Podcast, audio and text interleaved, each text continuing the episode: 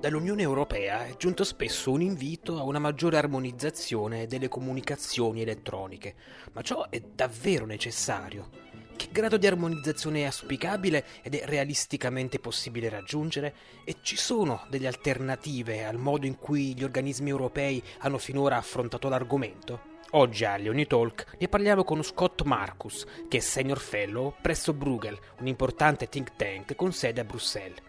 Da più di 15 anni Marcus lavora come consulente indipendente, occupandosi proprio di regolamentazione delle comunicazioni elettroniche. Professor Marcus, quali sono le ultime proposte della Commissione europea sulle comunicazioni elettroniche? E lei ritiene che l'Unione europea potrebbe muoversi in maniera differente? The proposals are quite wide ranging. It's hard to sum them up in 30 seconds.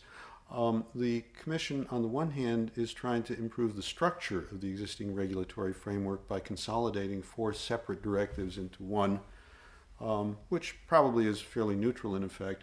But many of the specific areas where the Commission has, uh, has done work uh, are really quite promising. Uh, some of the work actually comes from a study that I led on behalf of the Commission uh, through my former institute, the WIK in Germany, uh, that studied spectrum management, market entry, access to land, consumer affairs, a really wide range of issues. Uh, in the area of spectrum, we were very much concerned that delays in assignment carry a huge cost for Europe. Uh, we felt that many of the activities done by the, by the spectrum management authorities, by the governments, should instead be done by an impartial national regulatory authority, as they are for the fixed network. Um, and uh, we also felt that uh, it was necessary to have a better set of checks and balances in place for spectrum management. Most of the time, the spectrum management authorities do quite a good job.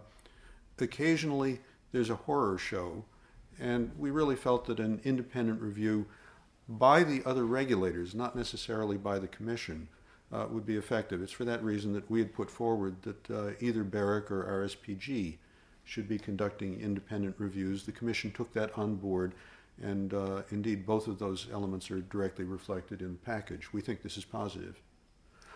Uh, other aspects of the package deal with trying to promote investment in broadband, especially fixed broadband. They're generally sensible. Uh, in many cases, uh, the details probably need more fleshing out. There are very, very active discussions with Parliament and Council. I don't track those on a regular basis, um, but everything I've seen suggests that the process is mostly working. I just hope that no one gets uh, carried away.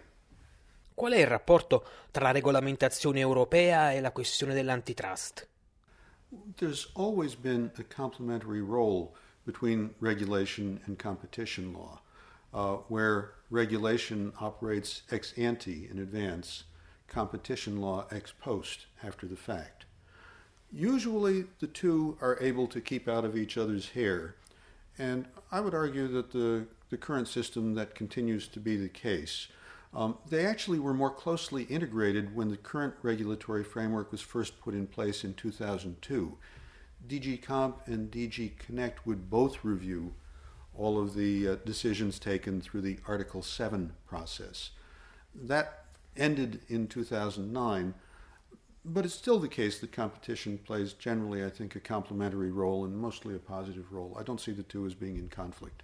In che modo le norme sulla competizione vengono messe in discussione dalla rapidità del progresso tecnologico? That's a, that's a very good question. There have actually been a number of papers written on that, including a study a couple of years ago for the European Parliament. Um, many would argue that the balance between static effects and dynamic effects needs to be rethought a bit because things move so quickly, and also because many of these digital services generate such large consumer benefits that the dynamic effects may be more important than they were in the past. We live in a faster changing world. Um, there's also a general sense that market power in some of these markets uh, can change, can evaporate quickly.